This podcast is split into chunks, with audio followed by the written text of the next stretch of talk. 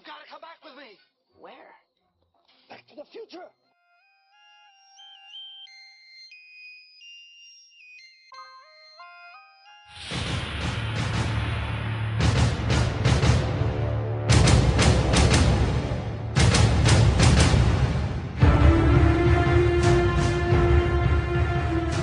All right, we are back on Marty. Mike and Russ time. Hey, Mike. Yeah. We're never going to get this as like some sort of synchronized. No, it's never going to sound the way we both imagined it, I assume. Right. I thought it was going to sound really cool. I did add in the audience last time at the end of the podcast. Oh, I didn't listen to the last one. Yeah. Terrible. That must be why you never mentioned, hey, Russ, I like the audience listener. But you know what? I did listen to the one before that when I was I couldn't sleep and I turned it on just to listen to it, and like 10 minutes into it I was out. So that's it put me to sleep one day. Oh, well, that's I'm not sure what that says about our podcast. I don't really blame you because I don't like to listen to my podcast with Pat either so much. I mean, I will sometimes listen if Pat says, oh, you got to listen to this part. We were great. And I'm like, all right. And then I'm like, I don't know. I mean, I enjoy it while we're doing it, of course. But I just don't like listening. I don't like my voice for one thing. Well, I don't like mine either. If it was actually like I said, I listened to the previous one. I don't even remember what we talked about there. Hot Tub Time Machine. Yeah, see, that one was a funny one. Right. I knew that we actually were having a good time, so I listened to that one. Well, we said it was our worst, but both Mike and who else? Somebody else said that they really enjoyed it too. So, I mean, I was going to say Mike, but I mean Pat. Pat, you guys look nothing alike, by the way. But you both do have great radio voices. This is an awful voice. I have the perfect face for radio and a voice that should never be heard. No, you're too hard on yourself. You're a handsome guy. Well, thanks. With a great radio voice. Yeah. You got a face for movies and a voice for radio, Mike. Oh, if only it had worked out that way. You should go to Hollywood and make something of yourself. Yeah. Try to win an Emmy or something. I know, if only. Then they'll get all the ladies. Just carry your Emmy with you to the grocery store. Did I show you? Did you know I have an Emmy? Well, I see you got it in your card. I'm not sure what that means. I just carry it with me everywhere. But that wouldn't say much, I guess, in Hollywood. There's a ton of people in this area with Emmys. You can go down to Hollywood and Vine and buy an Emmy.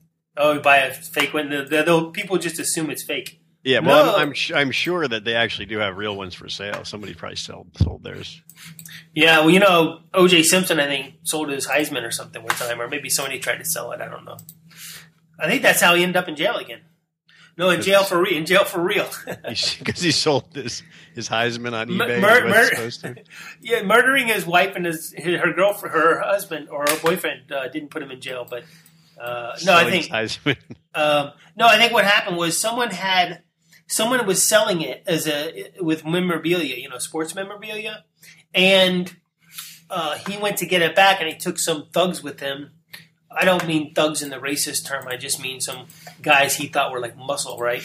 And the funny thing was none of those guys went to jail because they weren't thugs. They didn't go there with guns and stuff, but OJ had a gun with him.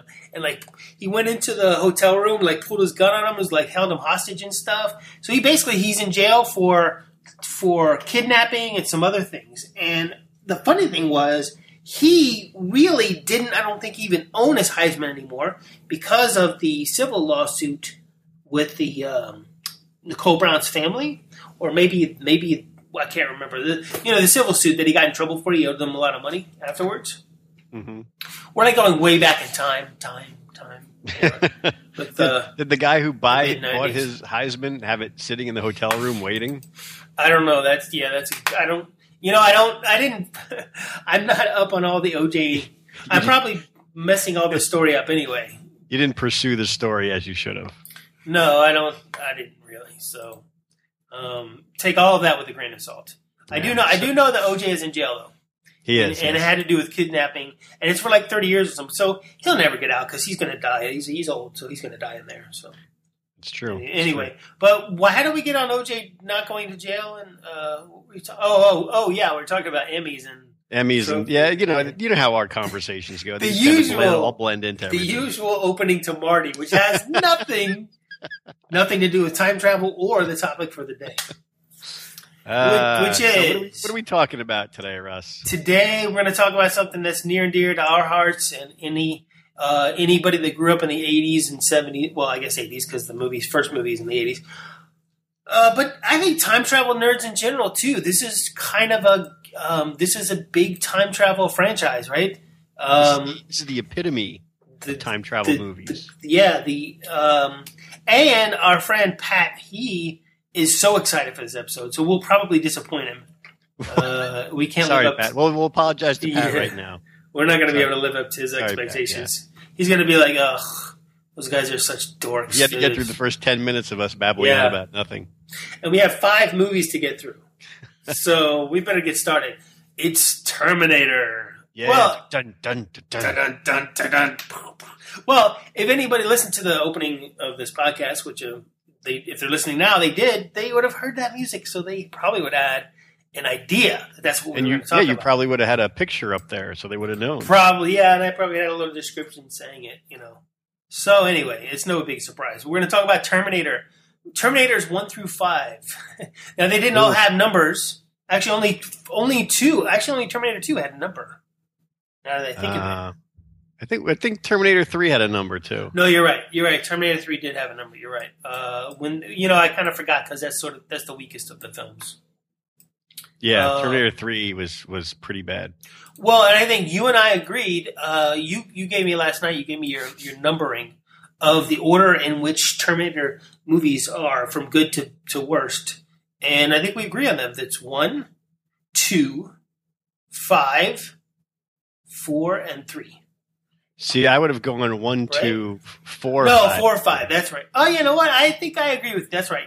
Yeah, because I enjoy Genisys, but I actually think that I like Salvation better than Genisys, and we'll get into that because it's interesting because Salvation barely even mentions time travel.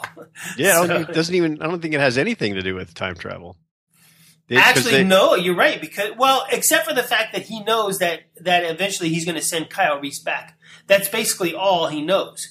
Because he doesn't, because they don't have any time machine. They don't even know if Skynet has a time machine yet. It all takes place. It's the early stages of the war, right? The beginnings, right? So why don't you start out and give us the rundown of 1984's Terminator, because this started this whole mythology. Because it really is kind of a mythology within itself in all of these movies, and there's twists and turns and threads and.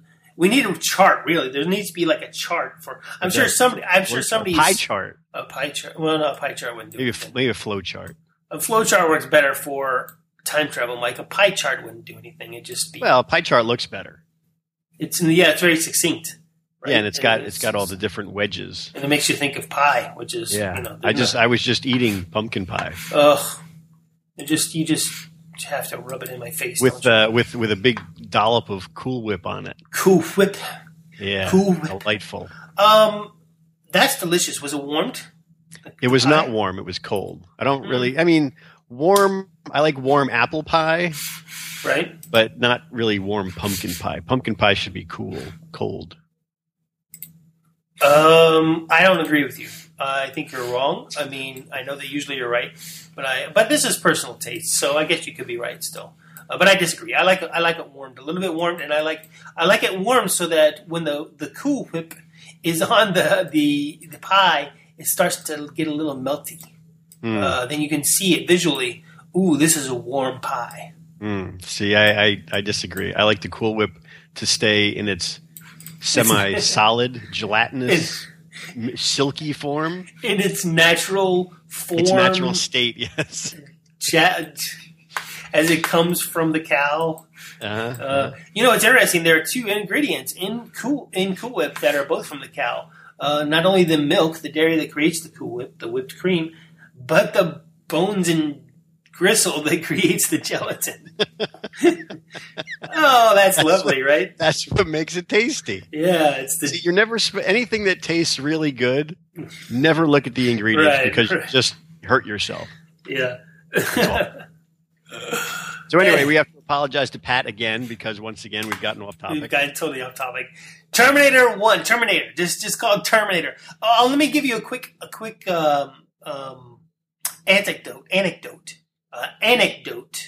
of my own personal experience with Terminator. When Terminator came out in 1984, we got our first color TV and VCR at the same time in 1984. And we had HBO. When Terminator came on television, we were so excited because it would have been probably like mid to late 1984 when that came on HBO, right? Mm-hmm. We were psyched because everybody, we hadn't seen it in theaters. We were too young to see it by ourselves, and my parents wouldn't take us because they were kind of religious. And anyway, so we started watching it. My brother, my dad, and I. Which brother? My younger brother, Brandon, okay. And who you've actually met. You actually met at Wizard, and you probably don't remember. Yeah, I met both of them.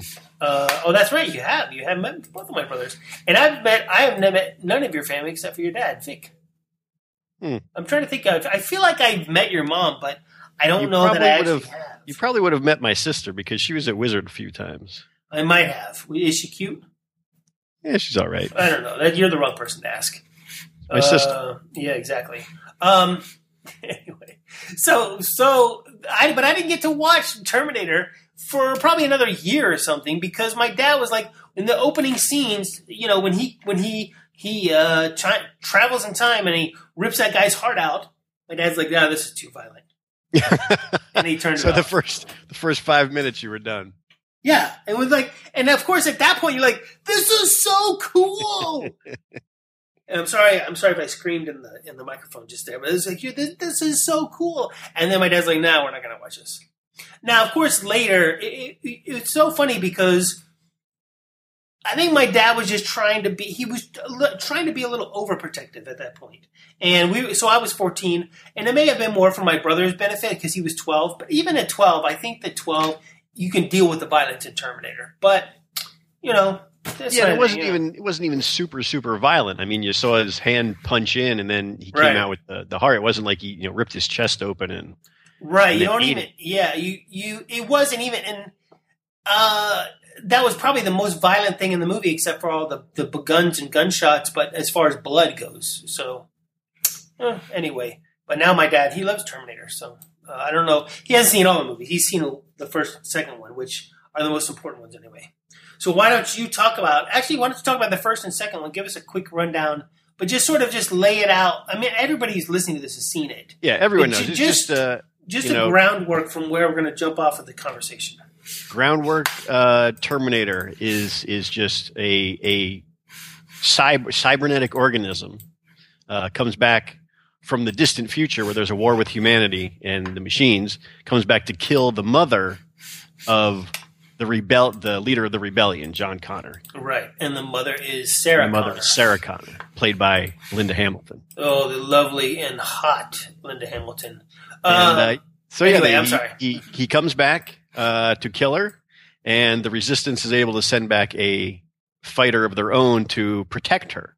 Right. So basically, they spend the entire movie. Kyle Reese is the protector. He spends the entire movie trying to keep Sarah Connor safe, and the Terminator, played by Arnold Schwarzenegger, spends the entire movie trying to kill her. Right. There you go, Terminator. And of course, he doesn't kill her. Yeah. Right. And, well, you missed another important part. Kyle Reese and Sarah Connor do the nasty, and they create a baby. But they don't know that at the time. Oh, yeah. Well, yeah. I mean, everybody's seen it, so they know. But, yeah.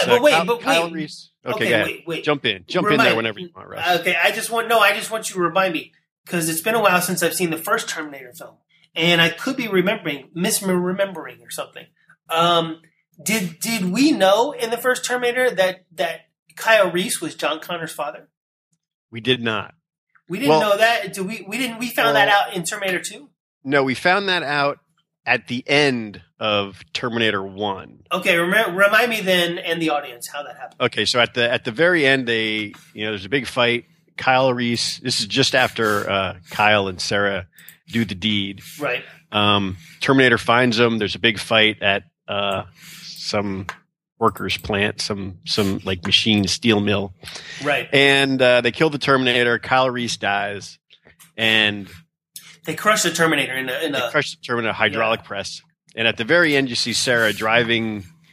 I would assume toward Mexico, because that's what it seems like. Did you cry when Kyle Reese died? I did not. Okay. I didn't. And she's talking into a tape recorder that she's going to use for her son, John. And then she's the one that says, I don't know if I should tell you about your father, but I think I will. So you know that Kyle Reese is John Connor's father, who in the future, John Connor has to send back to save his mother and make sure that he gets born. And there we have the paradox that runs through all of the films. And that's like the whole, it's sort of one of those things where if Kyle Reese had never gone back to impregnate Sarah Connor, then his father, John Connor, would never have been the leader of the resistance to send him back to go. Yes. He didn't get sent back to impregnate. Go back and have sex with my mother so that I can be born. He's sent back to save her. Now here's something that'll even blow your mind even more. Okay. Depending on how you view time and time travel. Right. If time is just in a straight line and the future isn't set, so it's not ever, it hasn't happened yet until we, make it. Right. How did Sarah Connor get pregnant the first time? Well, that's what I just brought up. You just brought up what I had already brought up. No, you didn't. The paradox of how can you're saying that if he didn't get born, how would he send Kyle Reese back, blah, blah, blah, to be born? Well, that's what I mean. But that's what I mean by, I guess I said it, I guess I didn't say it as succinctly as you did, because that's what I was trying to get across was how does she ever get pregnant? Because the only way she could have gotten pregnant is for her own son to send his father back to protect her. And of course, well, if that's what I was talking about with the paradox. Oh, this is the worst podcast ever. Sorry, Pat. So anyway, you explained it better than I did. Yeah, how did she ever get pregnant the first time if time is a straight line? Exactly. But then that also begs the question. Well, maybe it's sort of like they address in later movies. Some of this is always inevitable because somebody in one of the later movies, I want to say Terminator Salvation, not Salvation, but Genisys, they kind of suggest that the rise of Skynet is inevitable. They can't stop it because it's like nothing. No, they said that in Terminator 3. I'm sorry, but go ahead. The thing with the rest of the movies and the Terminators and stuff like that is they all kind of hit. Well, actually, not Terminator 1 and Terminator 2, but after the other ones, it all kind of blends into the alternate realities of what their actions have done. Yeah. Yeah. Because at the end of Terminator 2, after they blow up Cyberdyne and they're like, oh, we killed Miles Bennett Dyson, the guy who started Skynet. Right. And we destroyed everything there is of Cyberdyne. So now Skynet can't be built. Now we have set ourselves on a different course. Like what does the future hold? Because in Terminator 2, Judgment Day, that was 1992 or something, and then 90. And that was like 97, wasn't it? No, Terminator 2 was early '90s. It might have been 94. Actually, now that I think now that I think about it, anyway. Because that would have been it may have taken place in 94 because that would be kind of a nice 10 years after the first Terminator. But and anyway, Judgment Day was the early 90s, and then that changed because when Terminator 3 happened, they were like Judgment Day didn't happen, but then again, then they said Judgment Day is now in the year 2000 something or other. So Judgment Day was just postponed. In Terminator 3, instead of Miles Dyson being the creator of Skynet, it is some general. Right. Because instead of using did they use the? Oh, we're going to have ourselves. I want to go back to the first Terminator. So we have the time. If time is a single straight line moving forward, then yes, then there really, there's no way that he could have impregnated his... I mean, that John Connor could have sent his own father back because he would have never been born. So, he could, but he would have been a different John Connor because he obviously she had to get pregnant by somebody to raise John Connor to be right. the leader of this rebellion. Okay, question.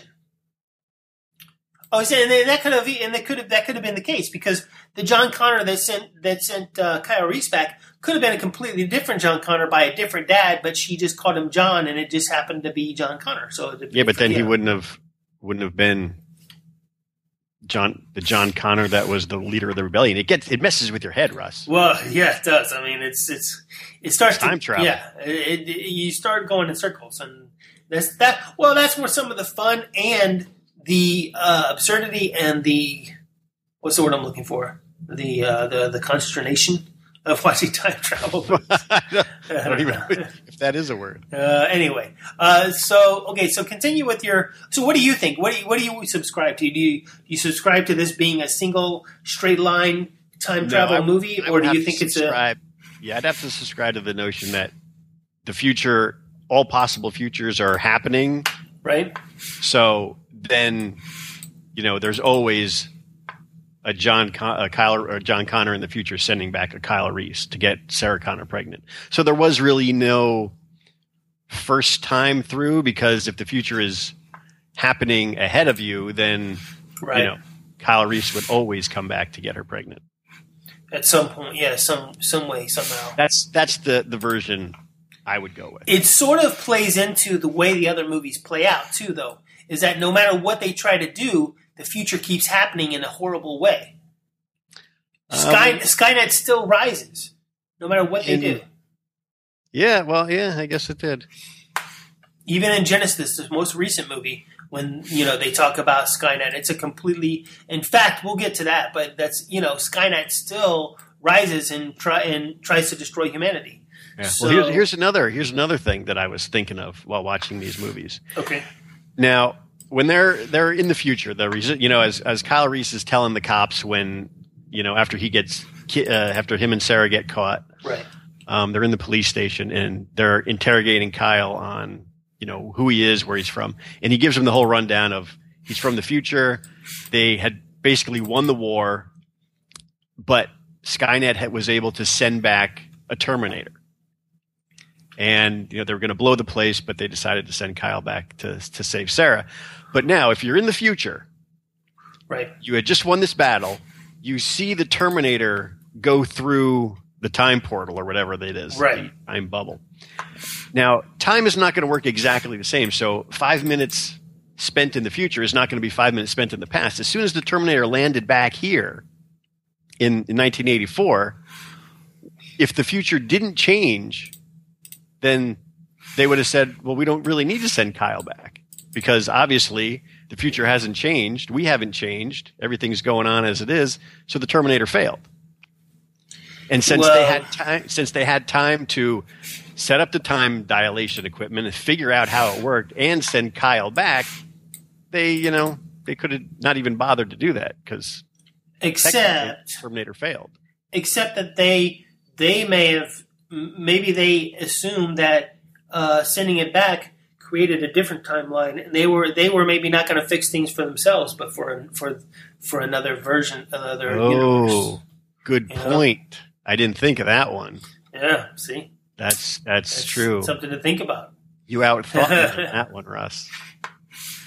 Once again, you're getting ahead of ourselves. You are getting ahead of ourselves. What? Okay. Well, because we didn't really talk too much. Let's bring ourselves back in. Because I wanted to get back to Terminator and Terminator 2 and talk about like how it's set up for the rest of the movie. So Terminator, in the end of Terminator, she thinks that, well, in 1984, what date do they say Judgment Day is going to be? August 29th, 1997, I believe. Okay. So then... That's maybe why you were thinking that Terminator 2 came out in 1997 because you were thinking, that could be, yeah. The date. But actually, I'll look it up in a minute. But anyway, so then what happens in between Terminator and Terminator 2, we find out because it opens up with, well, you can talk about this. It opens up with Sarah Connor in a mental institution, and she's all buff and muscular like she's going to kick somebody's ass. Yes, because she now knows that John Connor has to survive. Right. And she has to teach him to be this great war hero as he's growing up. So she sort of lost her mind, and she got arrested and thrown into a mental institution. Well, she hooked herself up with like rebels and anybody that she could learn from, right, of how to teach her son to be a great world leader. So she's in the Pescadero mental institution, and John is living with some foster family in like downtown L.A. And basically, he's been told that his mother's nuts, and she's never getting out of jail. And she's really not nuts. I mean, I said she lost her mind, but she really didn't. She may be paranoid or like hypervigilant, but really she's not nuts because she knows she has evidence that of a very disastrous future for humanity, and she's determined to make sure that her son can fulfill his destiny. Yeah, and she's seen and dealt with the Terminator, so she knows. Right. She knows what's out there. She knows what could be out there. She knows what Skynet is capable of. Yeah, and that's horrible, horrible things. So, and we should just mention, in case anybody hasn't seen this, and I can't imagine anybody listening to our podcast who hasn't. But Skynet, the way they decide to destroy humanity is to take all of our nuclear weapons and launch them on our own cities. Well, no, they launched them at Russia. Oh, they started it, and they started a global thermonuclear war. They did. They launched them at Russia, knowing that the counterattack would destroy their enemies over here. That makes sense. Obviously, Skynet.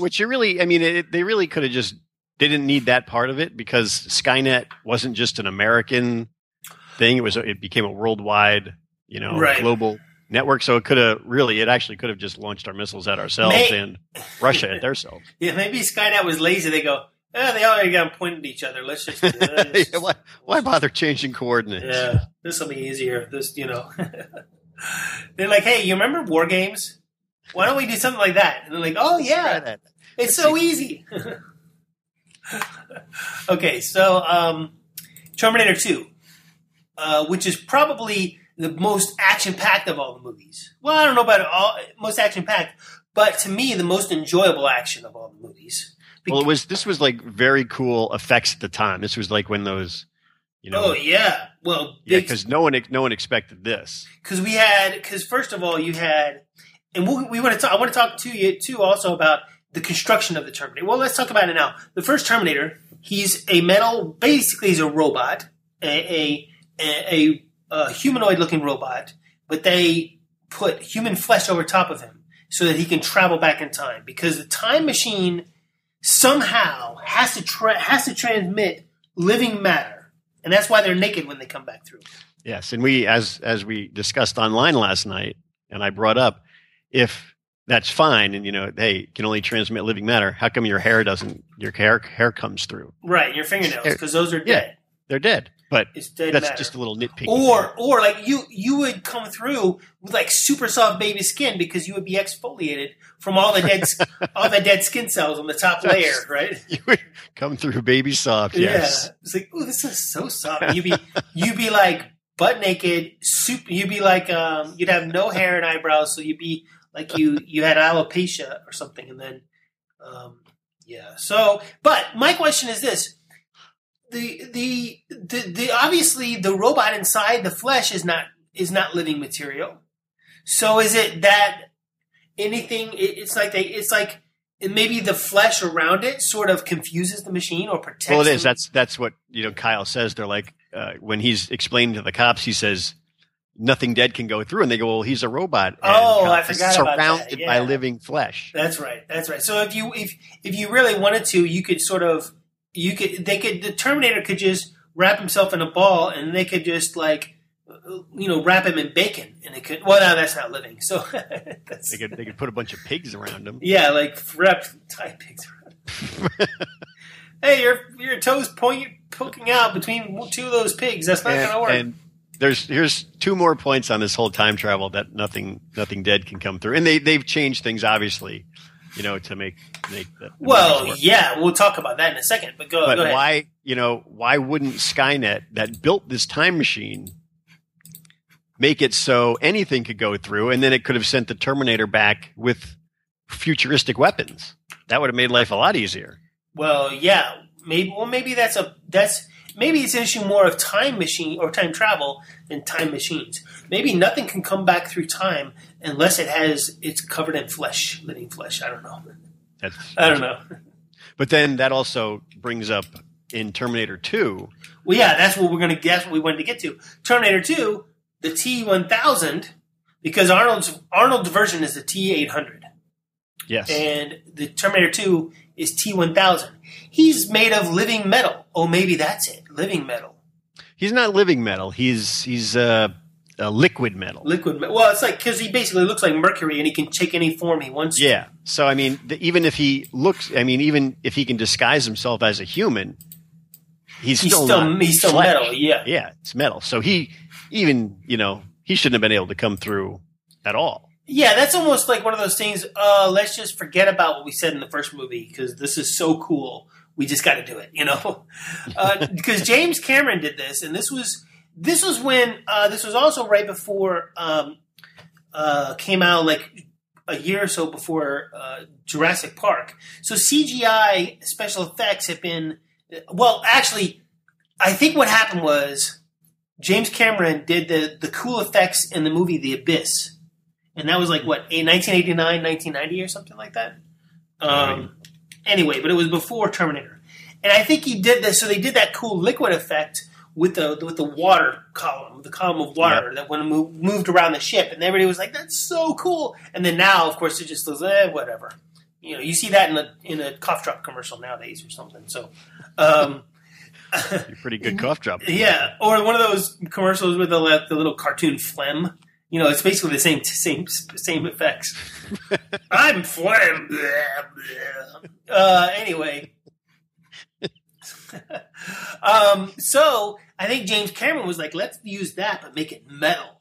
And they were like, yeah, that's cool. And then they probably figured that after 10 years people would have forgotten about the living flesh thing. Somebody was like, James, Mr. Cameron, but what about it? Shut up, you're fired.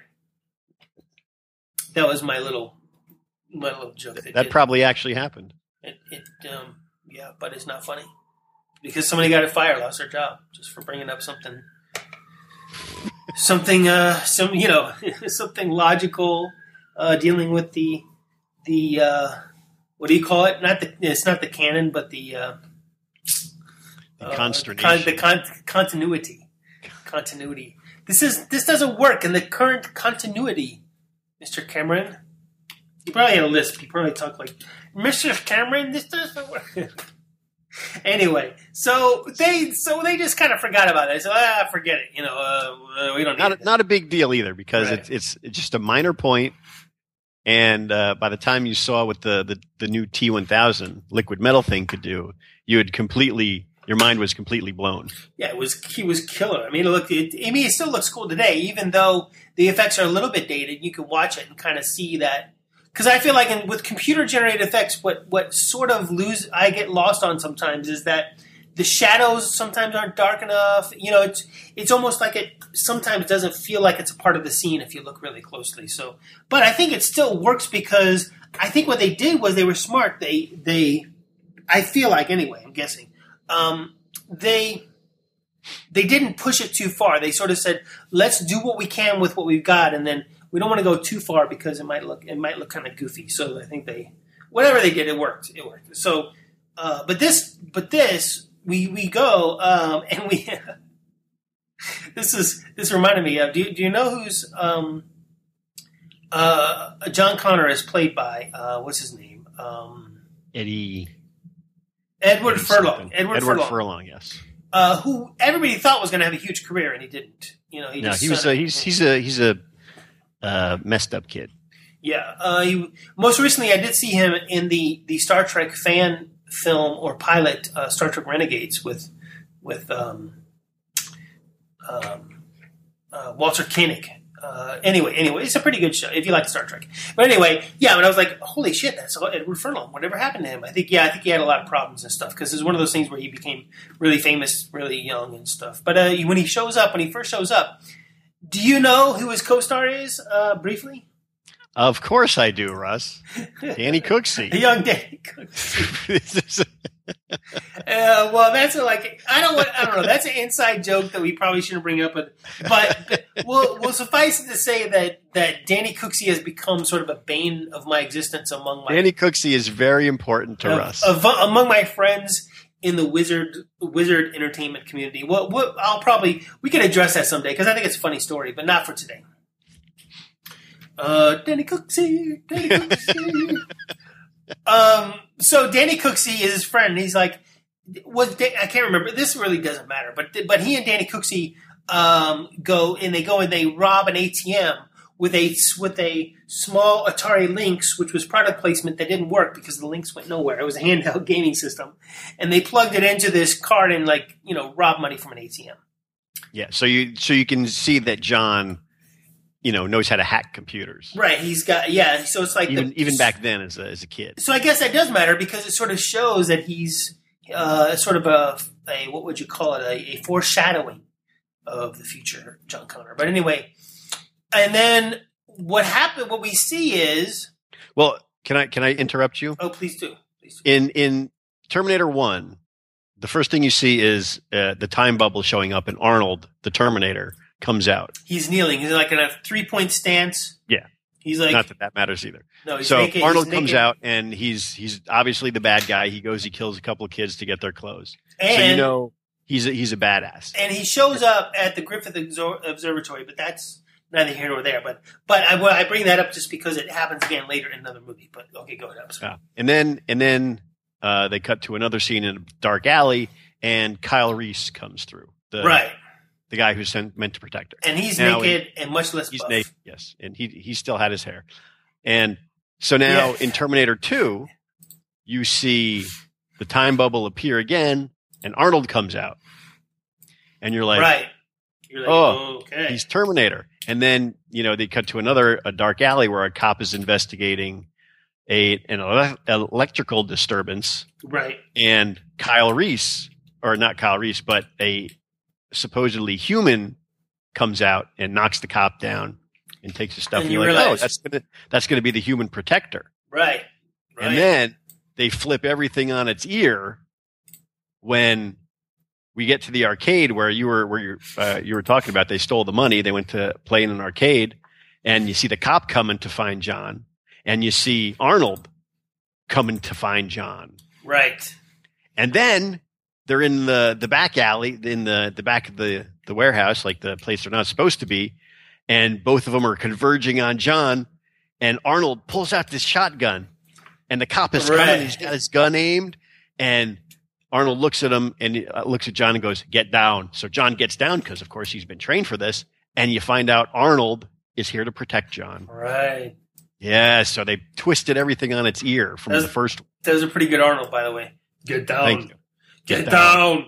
And then, and I would imagine what's going through John Connor's mind at this point, like, oh shit, my mom isn't crazy, right? Well, yeah, that, and then he brings that up after the Terminator rescues him. So, and we should mention the name of the actor who plays the T-1000. Do you remember? It's, what's his name? He's on Scorpion now. And he was on X-Files. Actually, I was gonna like put you on the spot. Now I forgot his name. I like him. He's a great actor. And my mind is gone blank. We should have this stuff listed out. We don't prepare. He was the guy who does the thing. He's that guy. Yeah, he's very cool too. He was perfect for that because he was like so stoic the whole time. He had no expression. So, but, of course, they then when one of the cool effects, and of course, again, this would be no big deal. One of the cool scenes is when he goes to get Sarah Connor, because doesn't he go to kill her? And then he's like, he walks through the bars at the mental institution. Yeah. And then he goes and his body like just kind of melts around the bars. That was so cool. Nerd. You're a nerd. Fucking nerd. And no so you know what? We're only on Terminator 2. Yeah, so we already discussed. We're not gonna go through like each movie in detail, but I wanted to focus on the 1 and 2 and 5 because that deals with, even though that maybe isn't as good as Salvation, it deals with time travel more. Yeah. Because that's what this podcast is sort of about. That time. But as we keep reminding you, it's Mike and Russ time, and we can do whatever we want. God damn right. Okay, so Arnold. What was I going to say? Arnold is back to save him, protect him. Right. And lots of stuff happens. There's lots of explosions, chasing, some great chase scenes, big tractor trailers and stuff getting busted up. And one of the cool scenes is when the tractor trailer busts over the bridge. He's chasing after. Oh, that's right. John Connor is on the back of a motorcycle, and the Terminator is driving it. Well, the reprogrammed Terminator, because Arnold's been reprogrammed. No, so you're messing it all up now. Oh gosh! All right, go ahead, fix it for me, because Terminator 2, right? Yeah, Terminator 2. John Connor is running. He's on his motorbike and he's running away from the. Oh, that's right. He's got the dirt bike. That's right. And the Terminator comes running out and takes over this. Throws this guy off a big rig, right? And is chasing John Connor down the L.A. River basin. Right, but that's what I was going to say. It's a big concrete thing. Right, it hardly ever has water in it. But what I thought was cool was when he busts through the side of the bridge to go down into the L.A. River. You know what I'm saying? Like he's like, because John Connor's on the dirt bike. I forgot. Later. Arnold shows up on another motorcycle. Yeah, and then that's when he saves him. Yeah, that's when he saves him. Yeah, I'm sorry. Oh, saves him again. Saves him, yeah, like multiple times. Okay, so I want to... And then, I'm sorry. Then you find out, after John's like, hey, okay, pull over, we got to find out what's going on.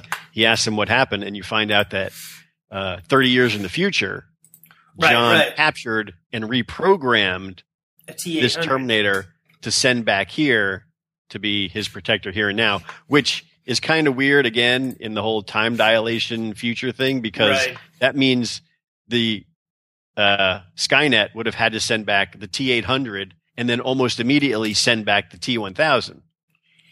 Well, yeah. Well, we don't know, because it could have been a year later or something in the future. Well, yeah, but you can't do that a year later in the future, because like I said, time doesn't work the same in past and future. So if they sent yeah, but what I'm saying is when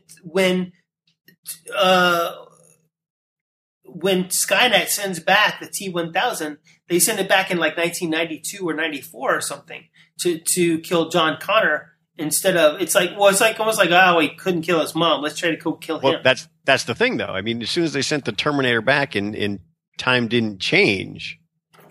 Yeah, but what I'm saying is – Skynet had to come up with a new Terminator, so it took him. Who knows how long it took him in the future to come up with it? It didn't. They could have sent it right back to 1984 if they wanted to, but for some reason they sent it to kill the teenage son. I don't know if that's contradicting what you're saying, but I don't think you get what I'm saying. I am missing your point. Like, Why do you think that they invented it immediately? We don't know that they invented it immediately. Because we won't follow Terminator thing. We'll just follow like general stuff. Okay. We're in the future. Future Russ comes back and changes some event. Right. That's gonna give you I go back to kill you in the past because. Well, see, that's kind of rude. I was just going to say you're in the future and you're like, gee, I sure would like a third nipple. So you send yourself back in time to give yourself a third nipple. Okay. Now, in the future, or actually, I can't. You send me back in time to give you a third nipple. Like, go back and give me a third nipple. Yes. Now, as soon as I vanish from the future, if that third nipple doesn't appear on your body, you know that my mission failed. Well, maybe. I mean, we talked about this before with Back to the Future. Like, when he went back in time, that photograph, like, everybody didn't disappear from the photograph immediately. His brother started disappearing first, and then his sister started disappearing. So, like, the time effects... Well, that was him going back and looking at a picture from the future. This is right. You're standing right there in the future. You're standing right next to the time machine. As soon as I vanish, well, I could spend 1,000 years in the past, but no time really would have changed for you. Okay, so but your point is that that when they sent back the T-800, immediately Skynet in the future would have realized, God damn it, it didn't work. Yes, that's exactly what should have happened. Okay, but the only problem with that is the whole timeline, if we're going with a linear timeline, whole timeline would have changed because Judgment Day didn't happen when it originally did happen. So time changed, everything changed. So the Skynet that sent back the T-800 technically wouldn't exist, not in the same timeline anyway. It would have been different because it would have been exactly the same. If you're just talking that one, not even an alternate time thing. They send the Terminator back. He fails in his mission. That still means... Oh, so you're saying... Oh, I see. You're saying... He failed to kill Sarah Connor, but Skynet's still going to get built and cause the nuclear war.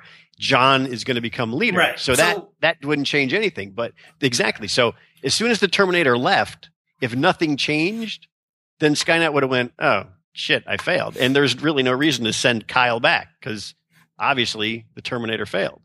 Okay, right. Okay, so I thought you said that Skynet instantaneously invented the T-1000. I'm like, well, that doesn't make any sense. They didn't. No, it doesn't make any sense. But no, they instantaneously realized it didn't work. So yeah, I get that. Well, yeah. Yes, but the thing is, even they obviously had, and you know, this kind of messes up with all the movies. If you go with Terminator 1, they had the T-800s. Terminator 2, they had the T-1000. And Terminator 3, they had the T-X. Right. Now, if Skynet had all of these ready, why wouldn't you send the T-X, which is obviously the most powerful one, right back to 1984? Well, why would you assume they had the T-1000 ready? The T-1000 is a more advanced version. So it's like I never assumed that the Skynet had a T-1000 when they originally sent back Arnold. But the basically... Everything was done. The rebels had taken over the base. They had to pretty much crippled Skynet. Skynet's last-ditch effort was to send the T-800 back. Okay, well, here's my theory. My theory is that it created a new timeline, and somehow in that new timeline, Skynet created Arnold but didn't send him back in this new timeline, and they're like, you know what, this isn't going to be that good. Let's create something better. Let's call it the T-1000, and then we'll send that one back. Why would there be? I don't know. Well, no, there's a new timeline because they changed time. They changed history. I mean, they changed future. No, they didn't. History. No, they didn't because they sent the Terminator back, and they sent Kyle back to impregnate. And impregnate her. Oh, wait, that's right, because it didn't change The time didn't change. That's right, because at that point in 1994 or 92, when Terminator 2 happened, Judgment Day was still going to happen in 1997. You're right. You're correct. Okay, that's right. There wasn't a new timeline in that sense. So I don't... So if how it works, you know, movie-wise and timeline-wise, Skynet would have had to send back the T-800 for Sarah, would have had to send back the T-1000 to kill John. Yeah, that's what I assumed. And so then if they had the T-1000, why wouldn't they just send that one back to kill Sarah? Oh, I see what you're saying.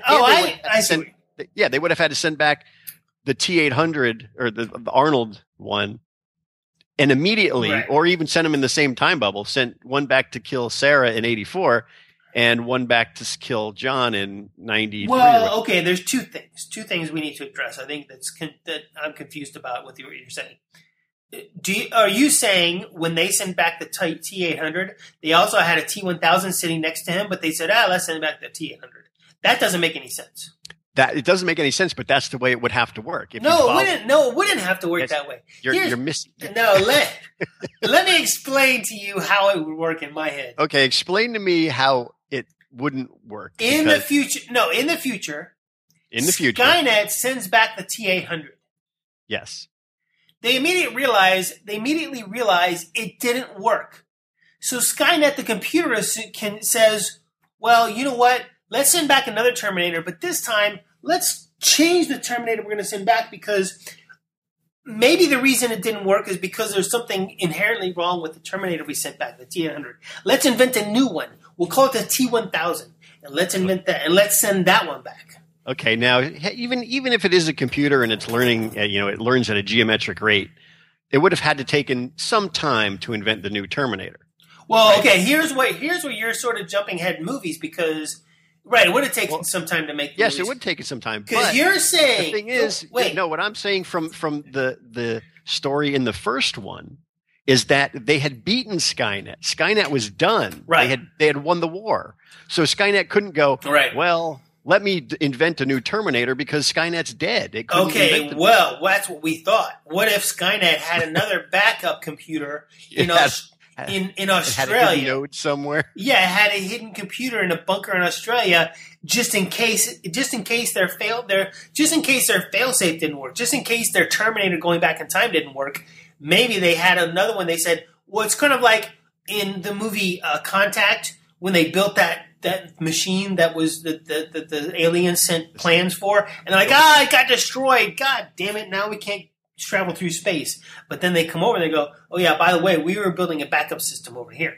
Skynet has an Australian branch. Right. What if Skynet that had its own time machine? Right. And laid secret for many, many years. No, I'm going to give you and I'm going to give you an even better example. during the Manhattan Project, during World War II, when scientists, the Atomic Energy Commission was directed to create a nuclear bomb, an atomic bomb, which at this point was only theoretical. We didn't have one yet, but based on Einstein's theory of relativity, we thought we could invent, right? I say we as in the humanity. I had nothing to do with it. So, just in case you're wondering. So, when they were developing the Manhattan Project, when they were trying to develop the atomic bomb, they had two paths to the atomic bomb: implosion and explosion. Did you know this? I did not know this. Okay, so basically they had two teams in the Manhattan Project, basically racing to the finish line, saying, one of you teams, come up with the best way to create a nuclear bomb. And they had two teams of scientists. One team was like, we think implosion is the way to go. We're going to create a bomb. We're going to put the plutonium and stuff in the middle. We're having an implosion device that will send that will implode onto the nuclear material, which will then create the chain reaction. Then the other team says, no, we're going to explode something, and it's going to create the chain reaction. So what if Skynet said, hey, we should learn from the stupid humans in their Manhattan Project. Let's have a couple of different computer teams working on this. So there's there's Skynet Australia working on the T-1000. That's my story, and I'm going to stick it. If that's your way to go, then they obviously had built their own time machine as well. Right, they had a separate time machine. I'll even say that they did have a Skynet Australia. Oh, Mike, wait. And this solves everything, because then Skynet Australia, when they build their time machine, you're going exactly they can send back stuff that isn't exactly. That's what I was just thinking. Exactly. Oh, so maybe that's it. Skynet Australia figured out a new way to send Terminators back in time. And then John Connor only had access to the old time machine.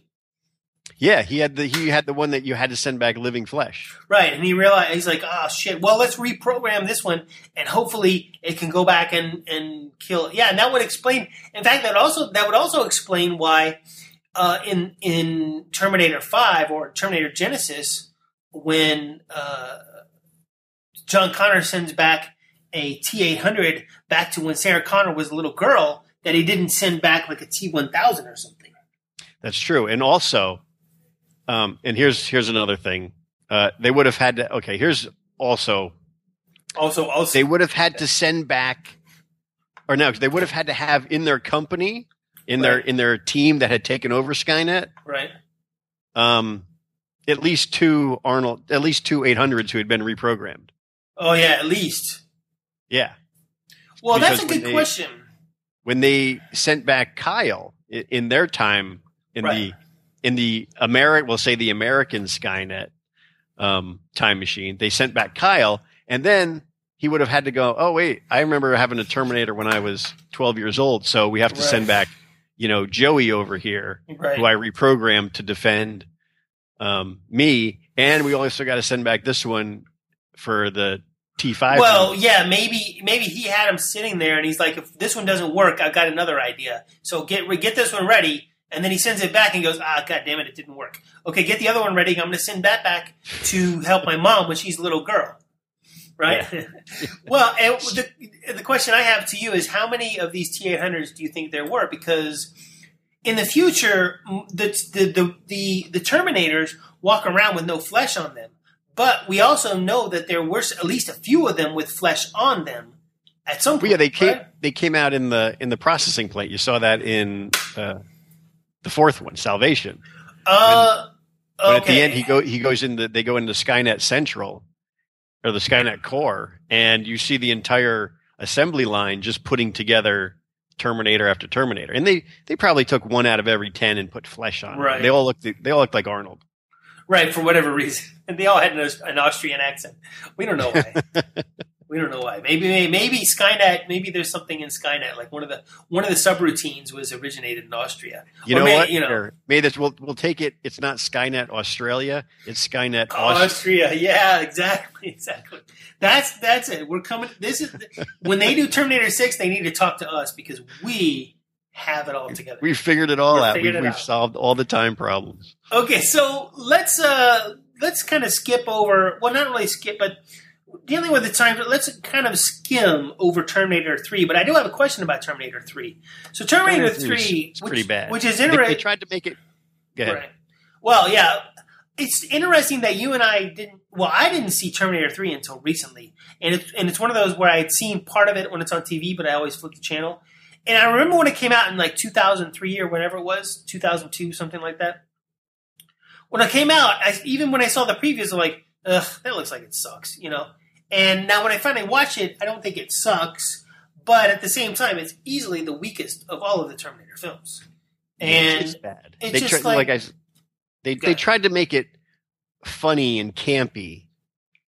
Right. And it wasn't. There's too many jokes or too many of the, I'll be back jokes and all that kind of stuff. And there's too many.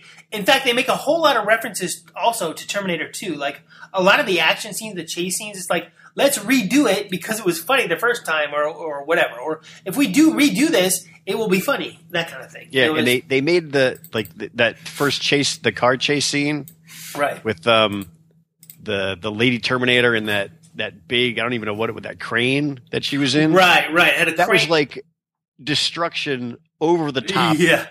Level. It was like Michael Bay destruction. It was ridiculous. Yeah, it was insane. I was thinking, holy shit, they must have closed down the whole west side of east side of downtown Los Angeles or something. And they were because they basically it looked like they were driving through Skid Row and just like destroying whatever they could. It was insane.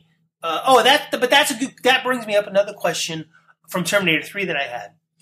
We know that the flesh on the Terminators is human flesh, right? But it's living flesh, and it regenerates because we learned this in Terminator. At least, well, I remember. I might have learned it earlier and forgot, but we learned in Terminator Genisys that it regenerates, but it takes a while to regenerate because Arnold was like, "It will take a couple of years from weeks, but or whatever it was. I forget how long it was before his arm regenerated. Remember that." Yes. So we know it regenerates, but it's not very fast. But remember the scene we were just talking about in Terminator 3. Arnold, the T-800 is hanging on the end of this crane, which is on the back of a tractor trailer or back of a big truck. And the crane is going through all these buildings. It seems to me by the time that all that ended, most of his flesh would have been ripped to pieces, and he would be basically mostly just the metal skeleton Terminator. And then that's why it sucked. So that's another reason. Okay, that's another reason. All right, so. Just to give a basic recap of Terminator 3. Well, let's also remember in Terminator 2, they end up at a park, like a rest area, and they're driving a station wagon. Oh, they just so happen to steal another station wagon in Terminator 3 and wind up at a rest area at a picnic table again. I'm like, oh, come on, really? I mean, I understand making nods to the previous films, and that can be fun, and, there's, that kind of stuff. But it's like, it was just like, ugh. It's almost like it was written by, like, a teenage fanboy of Terminator 2. Let's write Terminator 3. I mean, yeah, let's have them steal another station wagon. Yeah. Anyway, I'm sorry, go ahead. So, so let me ask you about, okay, so the third Terminator, what was that one called? A T-1200 or something? What was that? Right. Oh, that was that Terminator was the T-X. The T-X. Oh, yeah, because that's how you put an X on it. It sounds cool. Whatever. Anyway. And it was a hot chick. Hot chick. She was very hot. I like the actor did a good job. She was cool because she had that sort of stoic, that stoic face the whole time, which was cool. In fact, there was actually a couple of scenes where I was like, that's the actress standing there moving her face, but it actually almost looks CGI because it's so still. Her face is so stuck in that expression. But that's neither here nor there. But so she looked cool. She was hot. She kicked ass, but my question is, it's almost like, okay, let's see. It's almost like, I want to say Skynet Austria had like a B division. And they're like, we don't like the liquid metal. We're going to put liquid metal on top of a metal skeleton. Yeah. And that's like, I don't understand what they thought would be the advantage of that. Except that you have like, weapons inside, like, because you have the metal skeleton, and it's like, oh, good, we can actually build in a like laser shooter thing in her arm or something that gets damaged later on, and then it's a flamethrower. I don't know how that happens. I mean, unless she had a flame, that was like another weapon. Although if you're like a highly advanced computer and you can make weapons that shoot laser bolts. Pew, pew. Why would you go like, what else are we going to put this? What else are we going to put in this? Hey, why don't we put a flamethrower? That worked really well in World War II. It's like, I don't get why they would put a flamethrower in it. Whatever. You see, this is one of those movies where the more you talk about it, the more it sucks. So, yeah. Well, I'll give you a little recap. Terminator 3. Yeah, I'm sorry. Go ahead. Picks up after the events of Terminator 2, obviously, when they already changed the future. Right, when Judgment Day did not happen in 1997. Judgment Day didn't happen, and right. They killed the guy who created Skynet and killed the company that had created Skynet. And they made sure they melted down the T-800, so there was nothing left to create Skynet with, because that was what happened was in Terminator 2 was that, well, how did Skynet still happen? And they said, well, they found part of Arnold's arm, and then they found the arm, and they found the crushed chip. Right, and then they were able to reverse engineer it. Okay, anyway, I'm sorry. Go ahead. So, so John Connor is now a drifter. He's in his 20s. He's a drifter. He's off the grid. Which made no sense because if he is a computer hacker, which he clearly was in Terminator 2. Why didn't he just create a new identity for himself? Well, so he didn't need to be drifting from place to place But maybe he was overcompensating, just thinking, well, I don't even want to take a chance because if I create a new identity, what if Skynet realizes in the future who that new identity is and they can track me online? And that's true. So the Terminator comes back from the future and instead of just targeting John, it says, oh, we couldn't kill John Connor. We couldn't kill Sarah Connor. So we're going to kill all his lieutenants. Yeah. Right. Here's another thing. The Terminator comes through and starts killing off people. And then they finally come to John. And, one of his lieutenants is named Kate Brewster, I believe. Played by the chick on Homeland. I can't remember her name. Our brains suck at remembering celebrity names. My friend, so anyway, that Terminator comes back and blah, blah, blah. They go through a whole big thing. And it turns out that her father now is the creator of Skynet. Right. Acts like kind of accidentally. He's Yeah. Yeah. For the yeah. So it and then. So Skynet becomes a well, he's creating as part of his like defense department or something.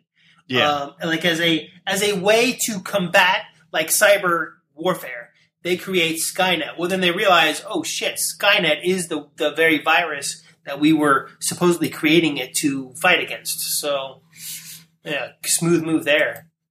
Yeah. So they get away and at the very end.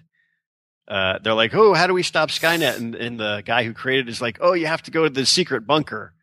And oh, well, not only that, wait, you forgot to mention another important part. Well, we mentioned the T-800, but the T-800 was sent back again to protect John Connor, but also to protect, but he was sent back by his wife for I don't understand this part. He was sent back by his wife because John Connor in the future was killed or something? Yeah, this was more of an alternate timeline kind of thing where they had they did crazy stuff with the future.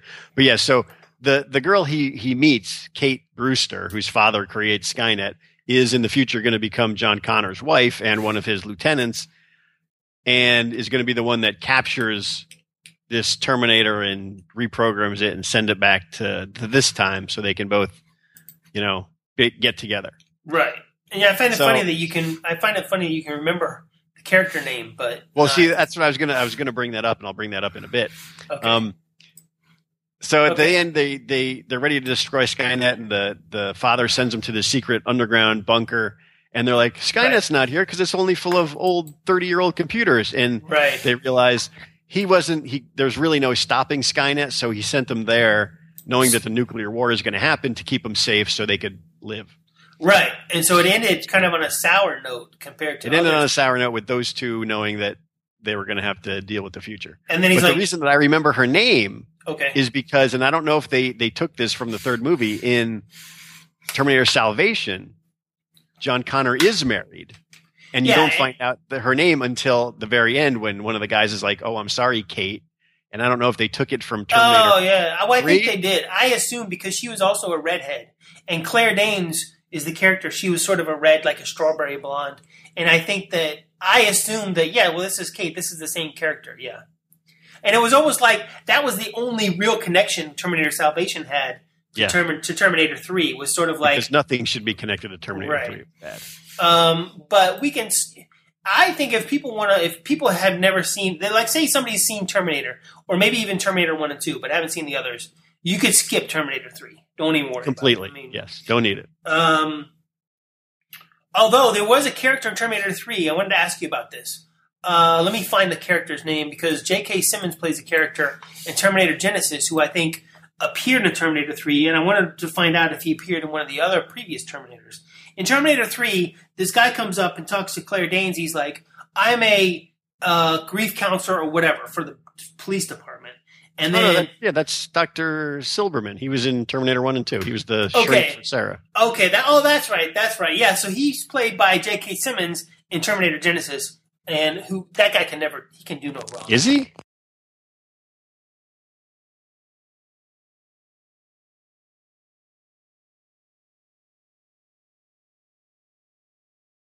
I don't remember him in 5 at all. Okay, I'm going to look it up because I just remember J.K. Simmons' character in 5. He was the reporter. Oh, because he was the reporter, so he wasn't. Yes, in 5.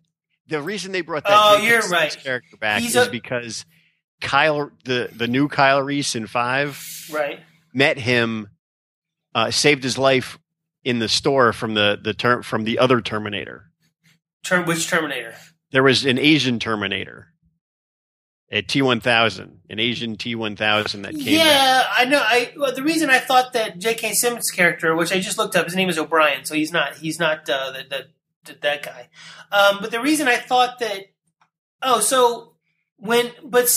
thought that J.K. Simmons' character O'Brien had like some previous knowledge of Terminators or robots from the future. He did. If you go back and watch 5 again, when Kyle Reese arrives, he does the same thing that he does in Terminator 1. He gets caught by the cops after stealing the bump's pants.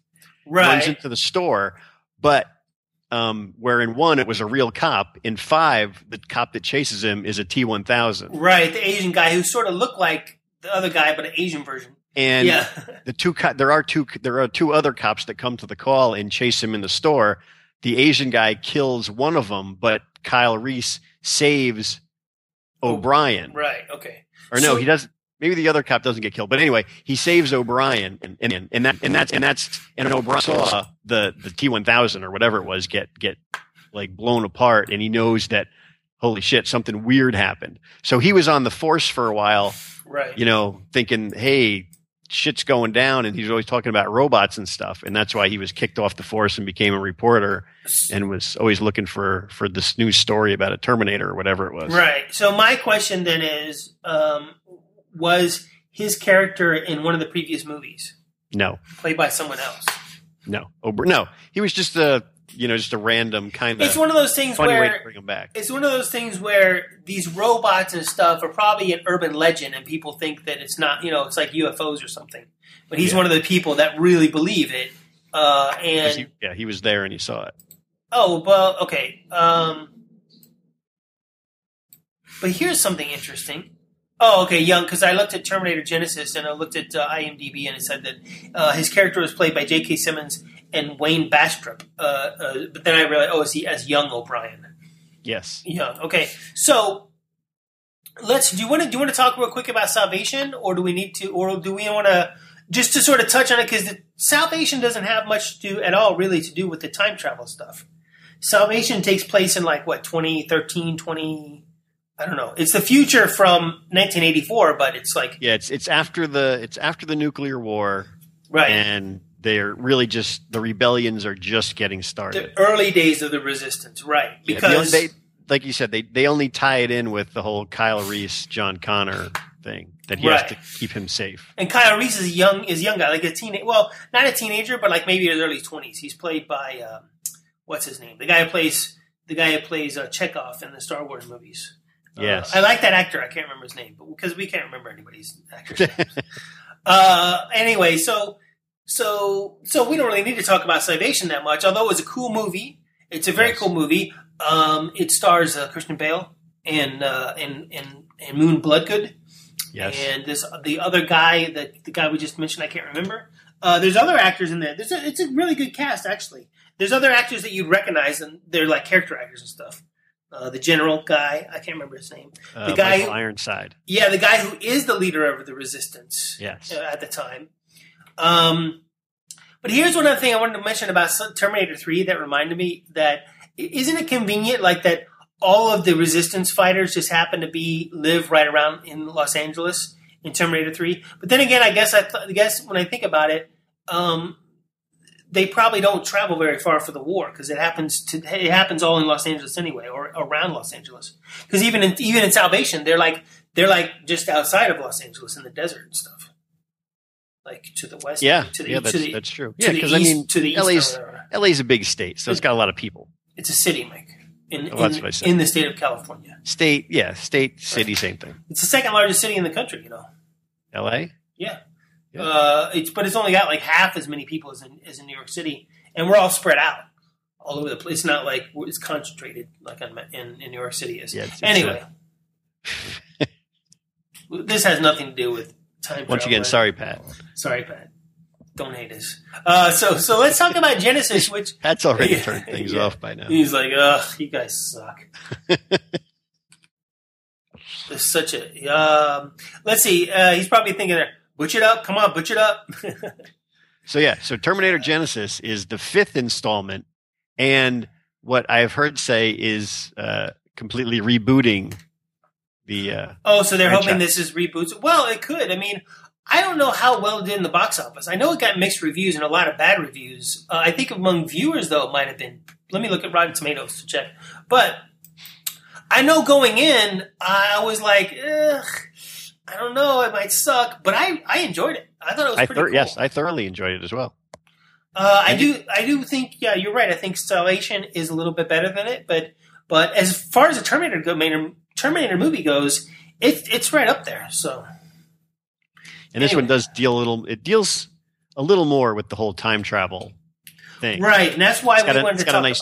This one does have the bigger twist on it. Right, and this is like where I mentioned earlier. I said that sort of mentioned that it's almost like it's inevitable. Well, they sort of mentioned that in Terminator 3, but it's also one of those that's sort of hopeful too, because what the interesting thing is, it's like Skynet is inevitable, because now Skynet is completely different. This takes place in what, 2014, 2013, or recent days or something. Starts out, yeah. So no, actually, you're right. It takes place. It would have to take place way back when Sarah was a kid, like in the the late 70s, early 80s. I just remembered. No. This takes place. We'll look it up. I'll look it up in a second. But it takes place in the late 90s. But the technology is more advanced. The technology is like they have iPads and stuff. But it shouldn't take place in the 90s if they're using – a brief recap of this one is – and this I enjoyed how they did this. In Terminator 1, when Kyle Reese first saves Sarah, he says, "Come with me if you want to live." Big opening line. Come with me if you want to live. In Terminator 2, when John and Arnold rescue Sarah from the T-1000, Arnold says, "Come with me if you want to live." Another great line. And in this one – Kyle Reese is being attacked by the Terminator, and a young Sarah Connor comes out of nowhere. She's all, militarized up, and she's a kick-ass girl. And she's like, "Come with me if you want to live," to Kyle Reese, who's the one that's supposed to be there saving her, which I thought was kind of a nice little twist. That's right, because she hasn't even had John Connor yet. But this is what I would guess, because – If they use kind of what they did in Terminator 2, where they changed the timeline, right? This is yet another alternate timeline of a possible future. Yeah, because I'm starting to think about like the technology and stuff they have. Oh no, I know why I'm confusing it. Russ, take a breath. I forgot. I don't know how I forgot this. And this doesn't look good for me being on the podcast, hosting a podcast about time travel. I forgot that they time traveled into the future. Did you forget this as well? Time traveled into. Yes, that's yes. Sarah and Kyle Reese time travel into the future, and Arnold's character, the T-800, says, "I'll just meet you because I gotta grow my arm back." So he's like, "I'll just meet you at this place in the year I'm gonna look it up, but I want to say 2013, but it actually says 2017." So actually, that's it's not a, okay. All right, so I'm sorry. So there's two time travel events. Yes, Terminator 5, because they send Kyle Reese. Well, more than that, 3 if you count the T-800 going back in time when Sarah was young. Yeah, and then actually another one when Skynet itself comes back. Oh right. So okay, yeah. So in this one they send Kyle Reese back to save Sarah. But it turns out Sarah doesn't need saving, because there was an Arnold, a T-800, already back there when she was like 9. Right. To help her escape from other Terminators that were trying to kill her.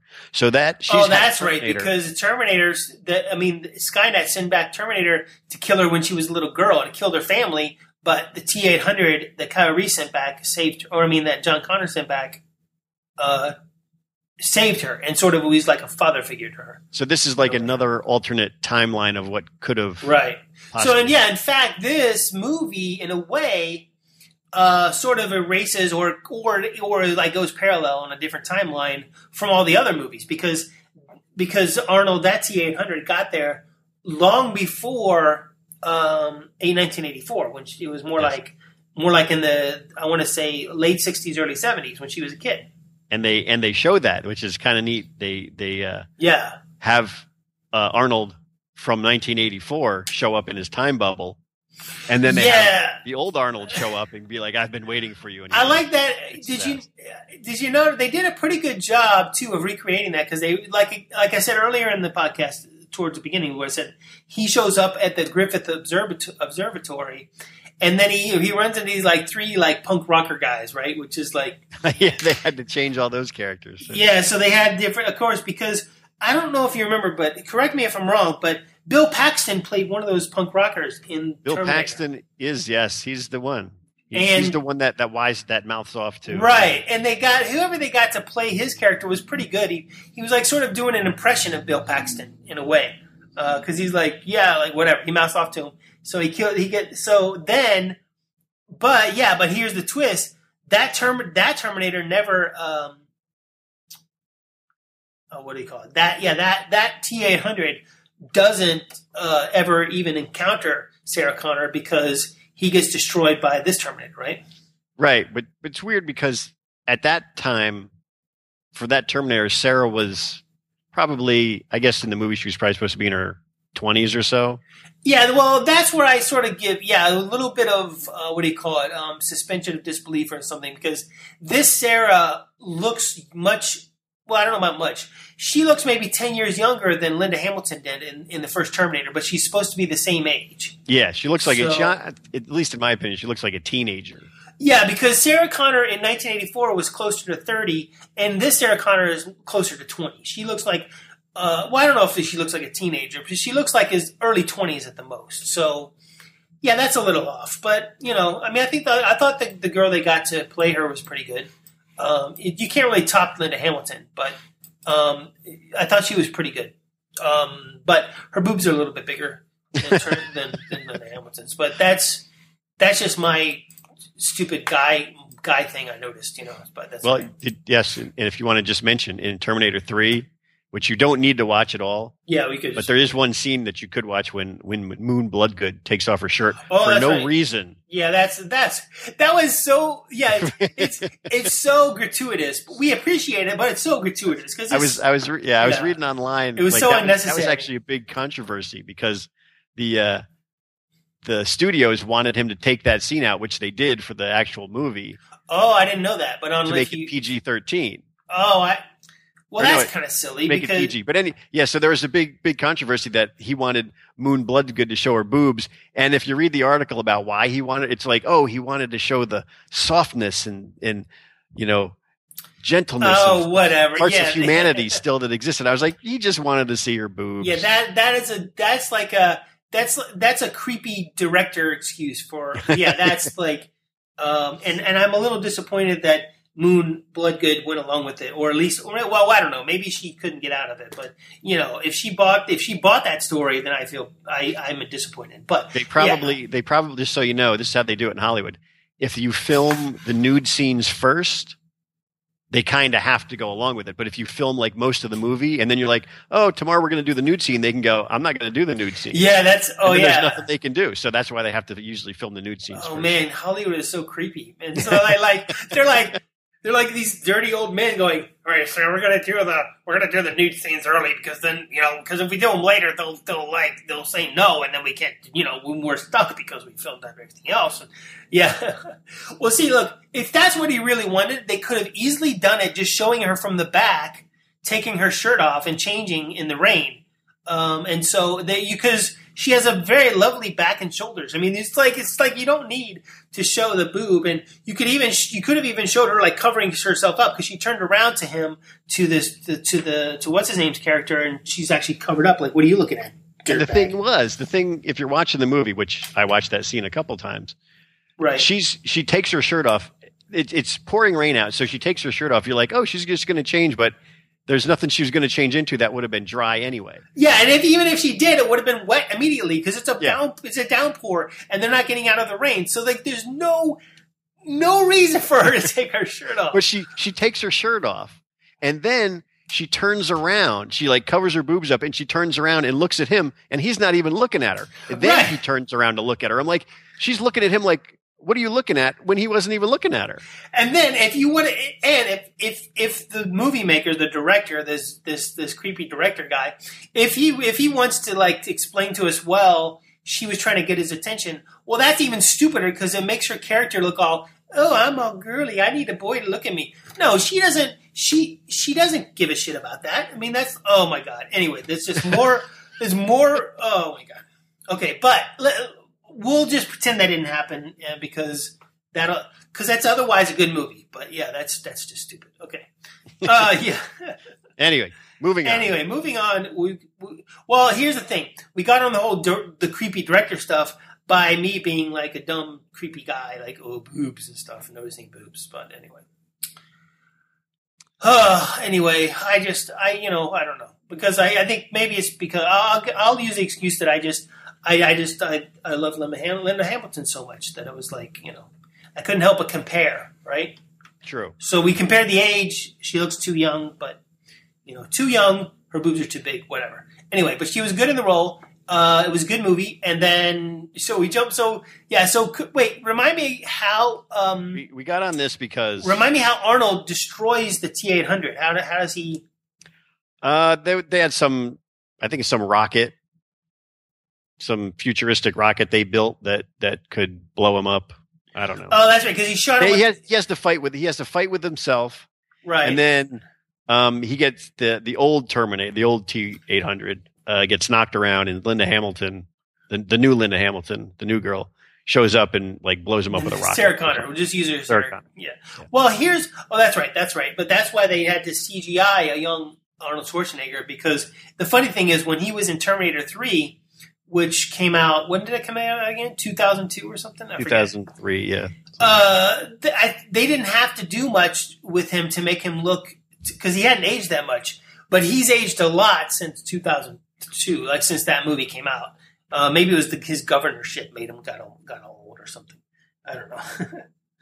But what I'm saying is when he was in Terminator 3, it's not like they had to use CGI T-800. Yeah.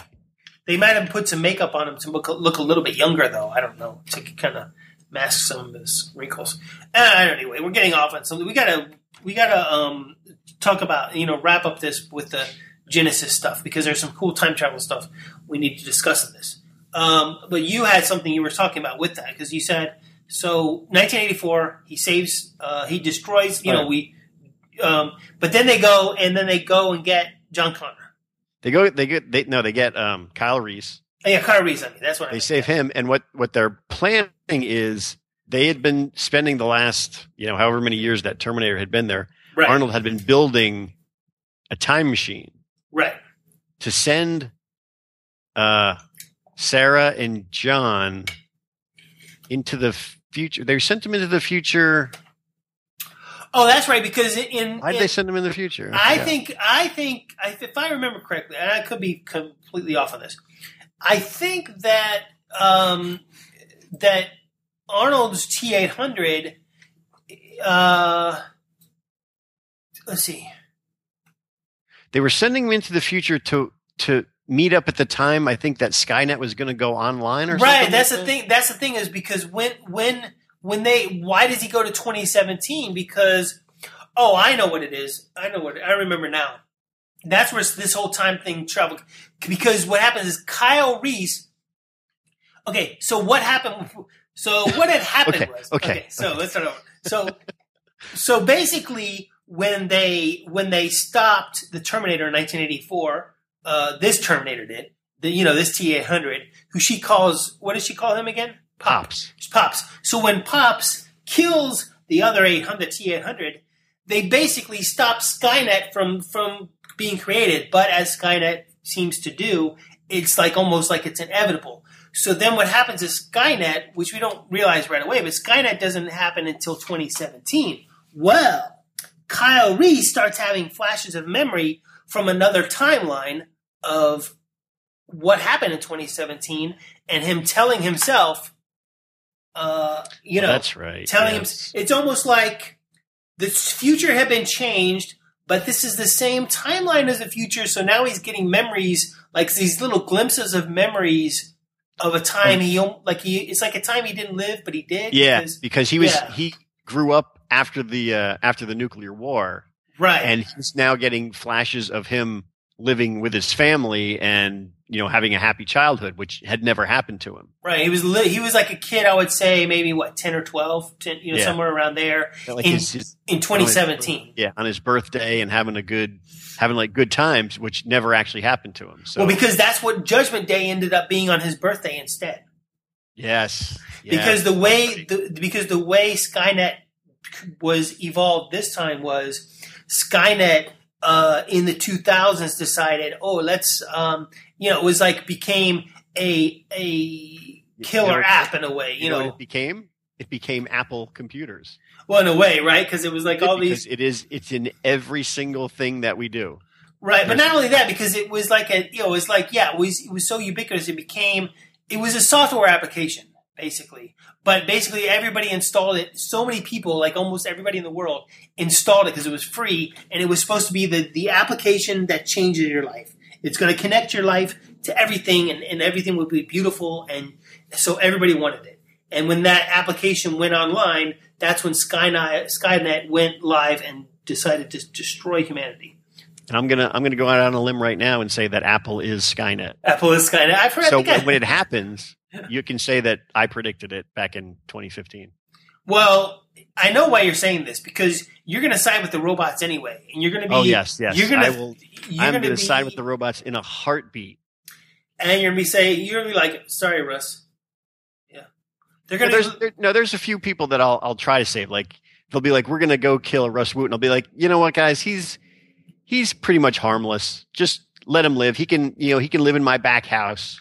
We'll just leave him there. He won't cause you any trouble. So I'll do my best to save you. But if they go, look, we got to kill him, I'll be like, well, make it quick.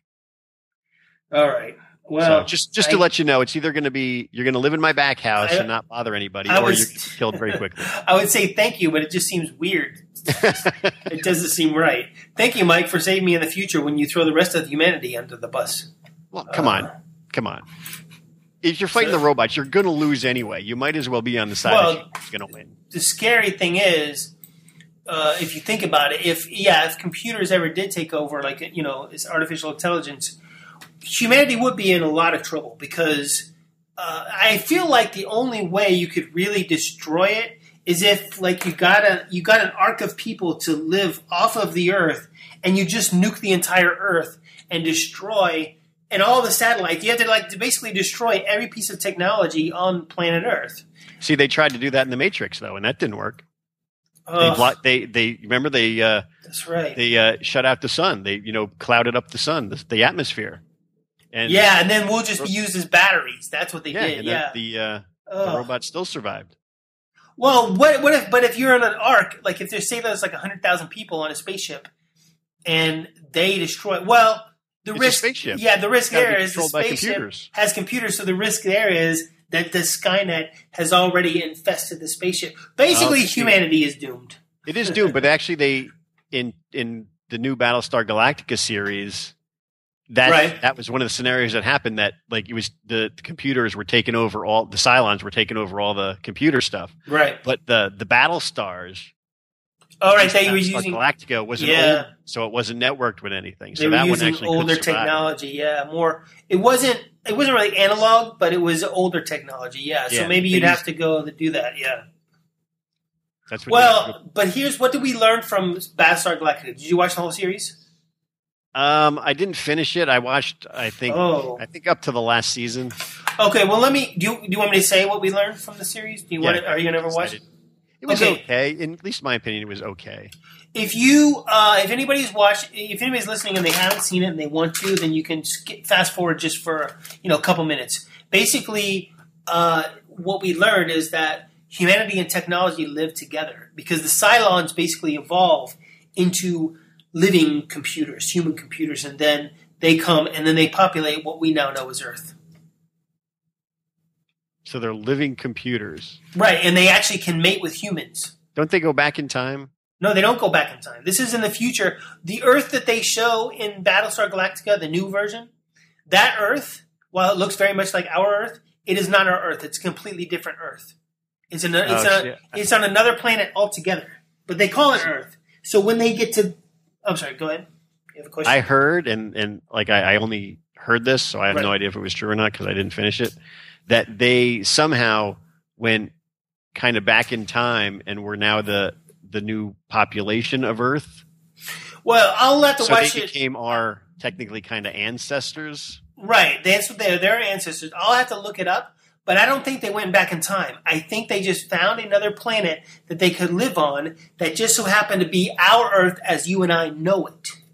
So in other words, Cylons were people, and they could have babies and stuff.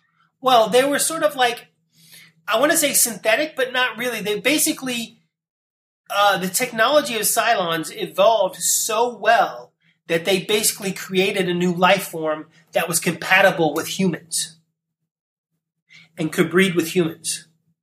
Weird. Yeah. It's so would the babies be cyborgs? What if the babies became the Borg from Star Trek? Ooh, maybe. Oh, maybe. Yeah, who knows? Maybe Battlestar Galactica takes place in the Delta Quadrant. Yes, and get to the Delta Quadrant. And then this is too much nerdage in one podcast. My head is going to explode. Too much nerd. You're a nerd. Fucking nerd. No one likes you. Okay. Let's get back and finish this up with the Terminator Genisys. So we decided that basically humanity is doomed. So this movie, though, ended up hopeful, right? I mean, you had explain how we kind of wrap up, in, you know, because we skipped ahead. I'm sorry. So Kyle Reese realized he was remembering from when he was a kid from like a different future. And he said, that's why they realized they had to go to 2017. He said, it's 2017 and we have to go to 2017. And then that's when Skynet comes online. Well, Arnold and Sarah knew they had to go. They knew they were going to have to go into the future anyway. Yeah, because right? They were building the time machine. So they knew they were. I think they were just doing that. That was sort of their plan all along. Skynet. And then when his memories start coming up, we forgot to mention that another catalyst for this was John Connor shows up. He's got his scars on his face, which he got in Terminator Salvation, by the way, from a Terminator. Yes, and you saw how they got that. Pretty cool. I thought that was neat. That was nice. That was cool. So we find out how he gets the scars because the Terminator scratched his face and burned him. And then Kyle Reese shows up. I can't remember the actor's name. He's a really good actor, but he looks nothing like Christian Bale. But anyway, he comes back and then he's like, no, I can prove it. I'm not, because they're like, well, you could be a T-1000, right? They know I'll prove it. And he says something like only he would know, whatever. But then when Arnold's character shows up, Pops, he immediately just starts shooting him. They're like, no, Pops, he's good. And then they realize, oh shit, no, he's like a hybrid John Connor / Skynet computer Terminator guy. Yeah, because what you didn't see all of is when after they sent Kyle Reese back from the future, you see something like a hand clamp over. Right, a guy comes up behind him and grabs him. You think, oh shit, John Connor's going to get killed or something. Yeah, and then you see, but there's some glowing or something, so you know that oh shit, Skynet did something, right? Yeah, and then they come back to reveal that Skynet had evolved to the point that it could literally take over organic matter. Right. So it had taken over that guy and then just transferred itself into John Connor, who used the time machine to jump back in time to get Kyle and Sarah. Right. And now he's like, hey, look, guys, let's just all become cyborgs. It's cool. Right. He was like, hey, this is great. Look what I can do. I can morph and stuff. You know, it's like so they made John Connor the savior of humanity now he's a pusher of the cyborgs, of the computers. Right, because they basically I like to believe that the Skynet computers brainwashed him. I like to believe of course. Yeah, I like to believe that the actual John Connor there's nothing left of the original John Connor, really. I'm going to use a term from a game I just played for like the 15th time, Mass Effect, which is awesome if nobody's played it. And there are big gamers; they should play Mass Effect. Such a nerd. But it's called indoctrination. Oh yes. Basically took him over. Well, and that's how often it's like it goes back to the beginning of time probably. I mean, they're like. It's the indoctrination is making people buy into stuff they normally wouldn't, but you just totally take it over. And I think that Skynet was able to do that even with John Connor because they're so advanced. Basically, they Basically, they reprogrammed John Connor like John Connor had reprogrammed a T-800. Yeah. Yes, they did. About it. Now, good call. I like that. I like how that goes full circle, right? Yeah. So talk about how they decide to stop Skynet from rising. Well, they have to go to the Skynet main hub, which in this movie it really is the main hub, and it's getting ready to start uploading the app to everybody's phone and tablet and whatever else they have, right? It's computer. I forget what the app was called. I can't remember. Yeah, what was it? Well, it was called Genisys. That was the name of the app. The app was called Genisys. Yeah. And then, by the way, that's why Kyle Reese's memories were is like himself going, "Remember Genisys." Oh, yes, and he had to remember to go in. Your birthday, 2017, whatever. Yeah. And then I thought they kind of threw us off because when they go and actually talk to the computer that's like Genisys or the app or whatever that's going to become Skynet, the computer sort of takes the form of a holographic digitized little kid. Well, it's growing. Right. And I thought, oh, shit, is that the same little kid in his memories? Should he believe it? And then turns out it wasn't. So it was actually him. And it was kind of neat that I like that they did that because it wasn't online yet, so it hadn't connected with everything, but it was still out there. So it was a little kid. It was, kind of happy and thing. And then later on, when you saw it in a few scenes later, it was now a teenager. Right. It was growing. Yeah. And then at the end, it became. It's basically Skynet was growing up from a baby into an adult, like very quickly, and once it became an adult, it was going to go online, take over the world, and destroy and set off the nuclear thing that it meant to do in 1997. Now it's going to do it 20 years later.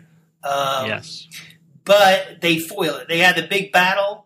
And what I thought was cool was the T-800. Well, that's what I wanted to ask you about. The T-800, Arnold, he says, "Go, run! I'll take care of this guy," or whatever. That's a horrible. That was Arnold. Bad. That's a really bad Arnold impression. I am here to fuck you up. Oh, I'm so tired. I'm sorry. Oh, what happened? What happened to you, Russ? I don't know. It's just I'm a nerd. Okay. So Arnold goes in. He's like he asked them to go. I forget, does he say, you need to go destroy something while I destroy this guy? Because he basically has to battle John Connor / Skynet robot. Yeah, he was basically keeping him busy until Kyle and... Until they could... Kyle and Sarah could... Blow the place up. Oh, yeah, because he was like, he was just going to sacrifice himself. He's like, look, don't worry about me. I've lived a long life. I'm a robot anyway, so don't cry tears for me. I'll destroy this guy. I'll keep him busy. You destroy the facility. And that's what they had to do. But... You notice, obviously, he didn't die because when he finally kills Kyle Reese, he falls into like what looks like molten metal, and you think, well, he's melting; he's going to be molten. Well, we don't read. You saw what they were doing, which Skynet was working already on the it was liquid. Exactly. That was the technology. And what we learned from what we've already learned is that T-1000 can inject itself into a other technology and take over. So what happened was that somehow basically saved him because it created a new body for him. Yes, he got an upgrade. And so now he's like a T-1000. Yeah, well, he's probably still a T-800, but he was just... But his body, his flesh, he's now sort of like the crappy Terminator from Terminator 3 with the T-800 skeleton, and then his flesh is made out of T-1000 material. Yeah. But, of course... but one thing we did forget to mention, though, is that Skynet from the future... Right. That had taken over John Connor, came back to 1984 or whatever... to actually create Skynet. Oh, that's right. Yeah, because they had stopped Skynet from being done, but then they did. Then they went back and said, "No, we're gonna make sure we get created anyway." So, yeah, that's another one of those paradox things. Time loops. It's like going back. It was like that movie we discussed a few podcasts ago with Ethan Hawke, where he basically was his own father and mother. Yeah, which is weird. That's another weird. That's a head but stretch. The one and I liked T5 Genisys. It was really good.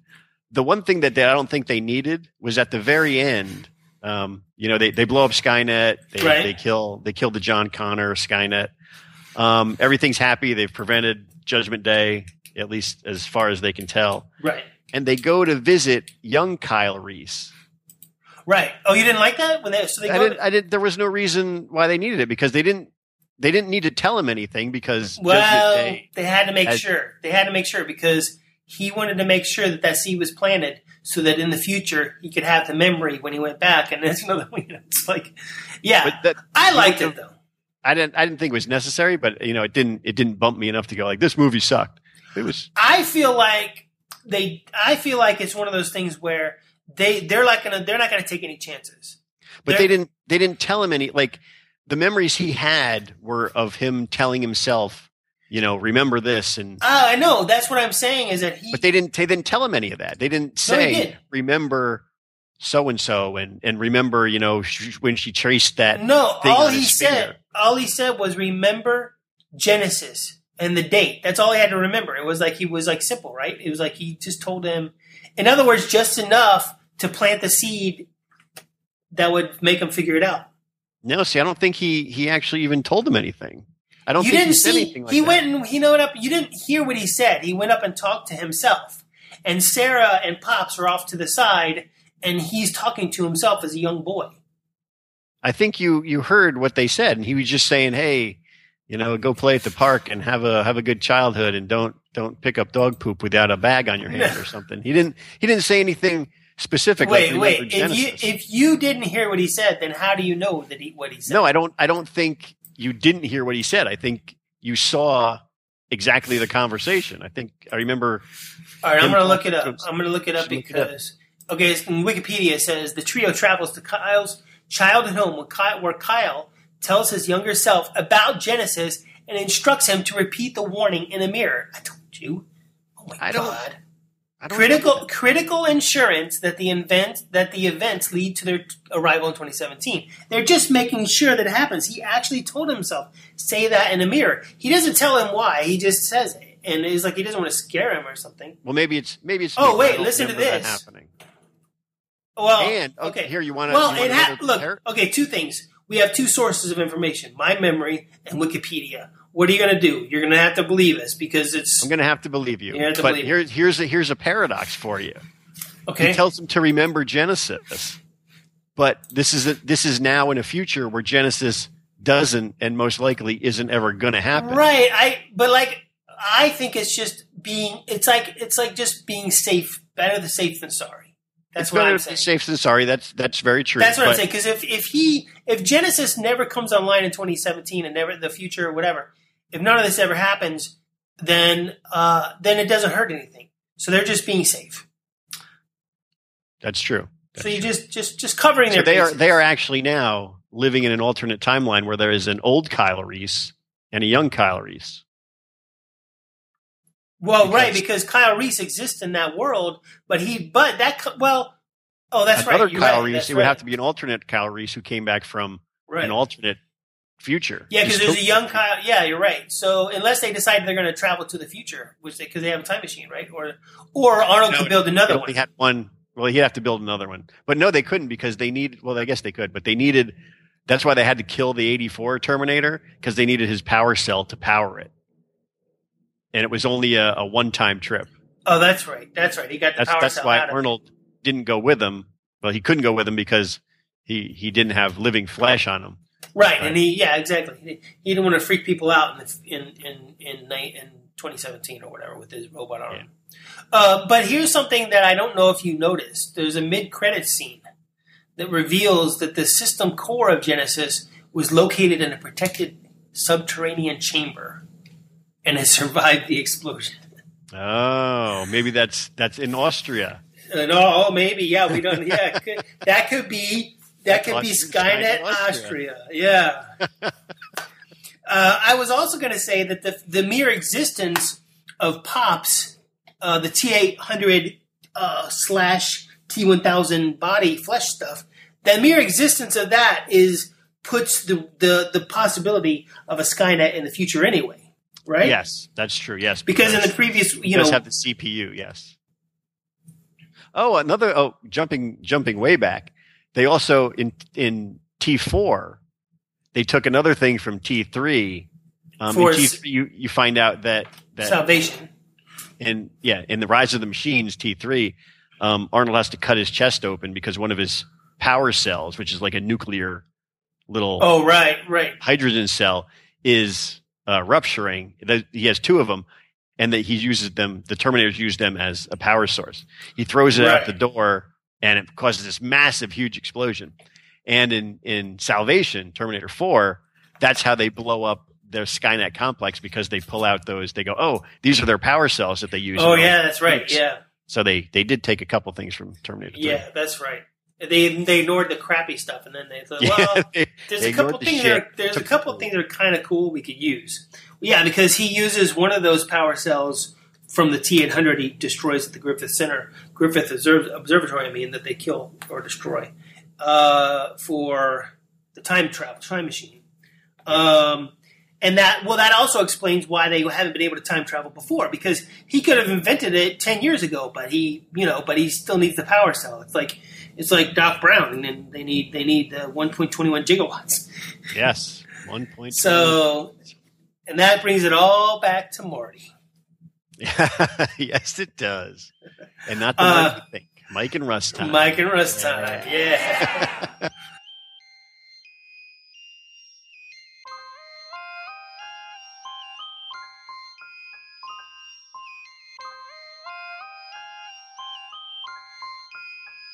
This podcast is copyright 2015, Mike Solo and Russ Wooten. Mike and Russ Time Yeah is a part of the Uplate Network at russandpat.com.